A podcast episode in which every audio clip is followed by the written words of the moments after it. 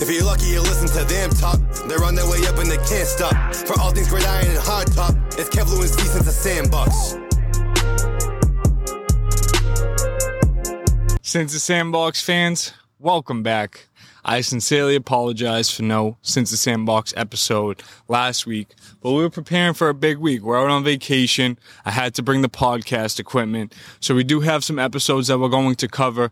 I'm just really quickly, guys, we are outside, so there could be some other noises that we're hearing. Just all part of the environment, everything that we're accepting here for Since the Sandbox this week. Our first episode that we are going to cover today is the biggest questions in the N F L draft. And we know that the N F L draft is slowly approaching. We're only about two weeks away to see where a lot of these franchises are going to be committing their future to. And I'm sure that there's going to be a lot of trade and capital moves up until that point. So before I get into the episode, I need you guys to check out our new shirts.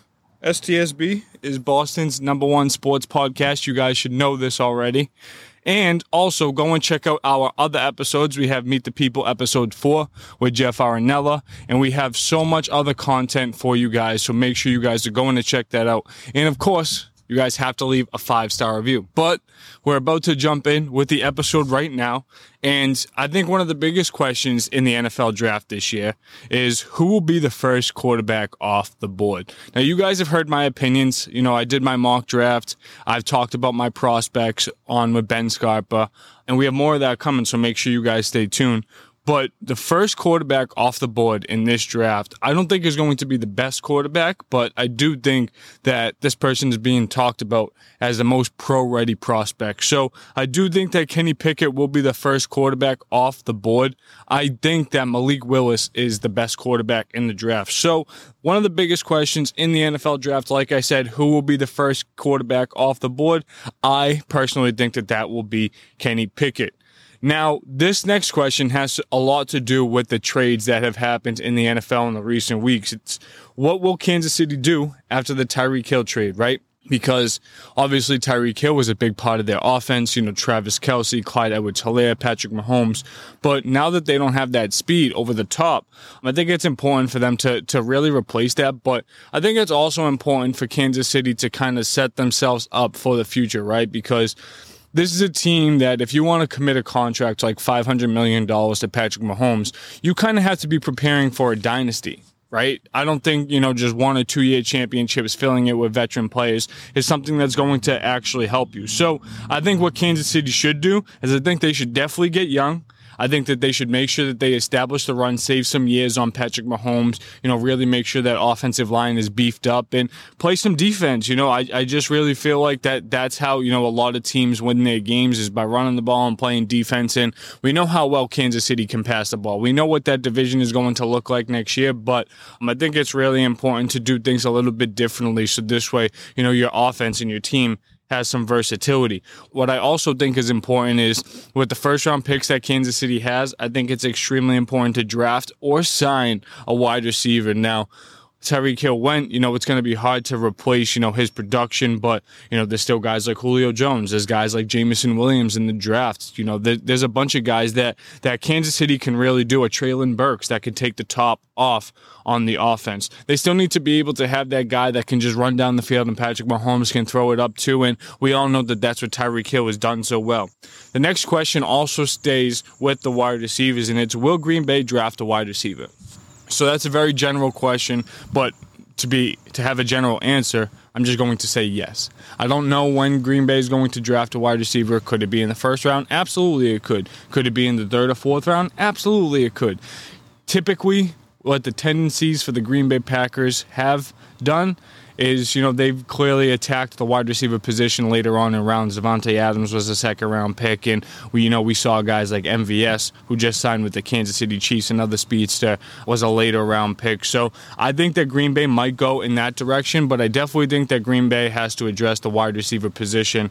Um, you know, I just think that if you're going to commit to having Aaron Rodgers for that many more years, you have to view yourself as a contender, just with him at the quarterback. And, yeah, you might have to revamp that team a little bit. You might have to make sure, you know, contractually that you have obligations in other places, knowing that Davante Adams is no longer a part of your offense. But I definitely think that you need to make sure that that offense stays good, stays healthy, and stays fluent as one of the top units in the N F L. And the way you could do that is by definitely drafting a wide receiver to help replace Davante Adams. You'll never be able to replace a Davante Adams, but to at least help.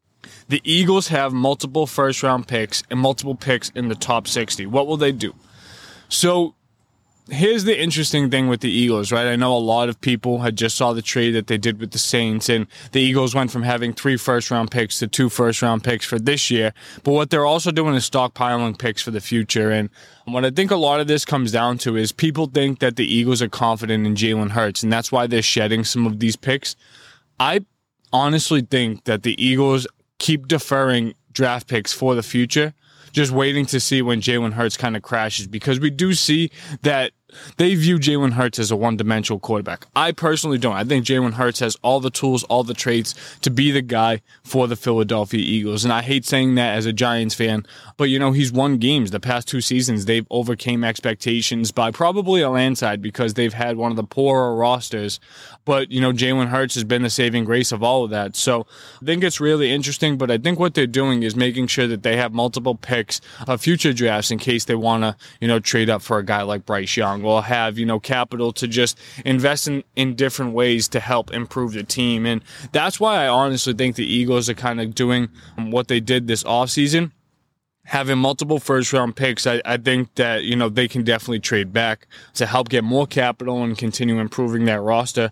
But I also think that they can continue to build, and I think, you know, some positions that they'll definitely need help in is that offensive line, right? You want to be able to to show that you can run the ball. Miles Sanders is a quality running back and one of the best in the N F L. Make sure that you can do that consistently, right? I feel like that's really important.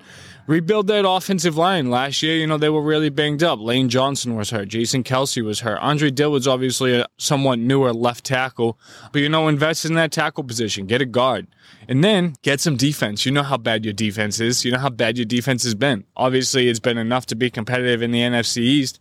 But that doesn't really say much, honestly, with the with the teams that are in that division. So um, I think the Eagles can go a lot. I think that they should definitely address the offensive line and defensive line early in the draft. But throughout the second, third, and fourth round, you know, get the specialists, get the running backs, get the wide receivers, get the tight ends, get the cornerbacks, get the safeties, because when the Eagles were playing their best football, all of that was at its best. So we need to make sure, as an Eagles fan, not me personally, but just speaking in the Eagles fan perspective, that that's some of the actions that the Eagles take this offseason. Okay, which teams are likely to trade up? So we just saw the New Orleans Saints trade up. This was a team that I had trading up weeks ago, honestly. And I just think that New Orleans is t- seeing this draft as the draft to get their quarterback. And I think, you know, it's very possible that, that a Malik Willis or Kenny Pickett's targeted by them. They could even wait a little bit longer, get like a Desmond Ridder, uh, Matt Corral, or Sam Howell, you know, later on in the draft. I think Desmond Ridder will definitely be a guy that goes first round right around when they pick, but it all depends on when the first quarterback is really taken, right? That really sets up, you know, the domino effect for, for the rest of the positions. You start to see teams trade up because they didn't get their guy, um, and they don't want to miss out on that talent. So I think that's really important. I think the New Orleans Saints are definitely going to get their quarterback this draft, so I wouldn't be surprised if we saw them trade up again with multiple first-round picks.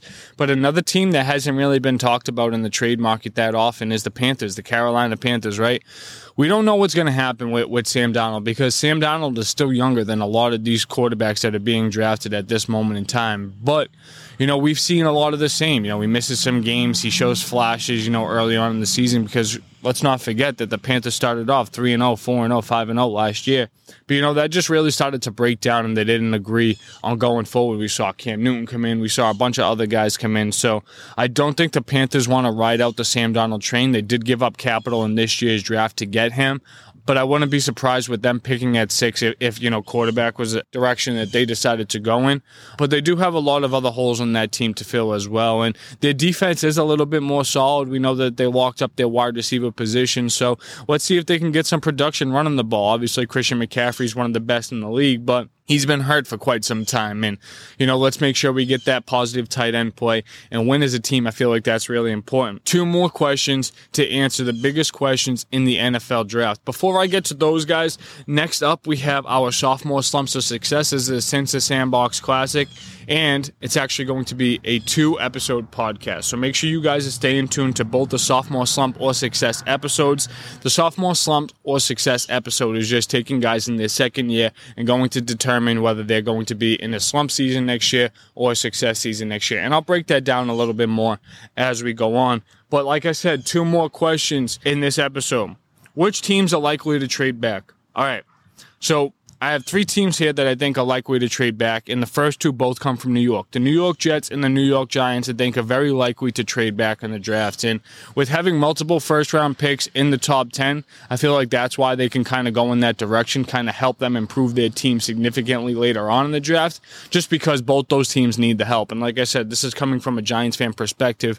Now, I want to pick at both five and seven because I understand the quality of players that we'll get, but I also understand where the Giants are right now as a franchise, and I think, you know, it, it could be, you know, very beneficial if we trade back. Look, if we get more more first round picks for next year, that's great. If we get more picks later on in the second and third round for this draft, I think that's important too. And we're very young, and I'm not expecting, you know, the Giants to have a crazy great season, if you want my honest opinion. I just think, you know, with a lot of change, with us being in the financial scenario that we're in, I think it just would be more beneficial for us to, to load up on the draft picks and, and just really make sure that, you know, we're drafting successful players that'll fit the scheme with, with Brian Daboll and Joe Schoen, whatever they're trying to do.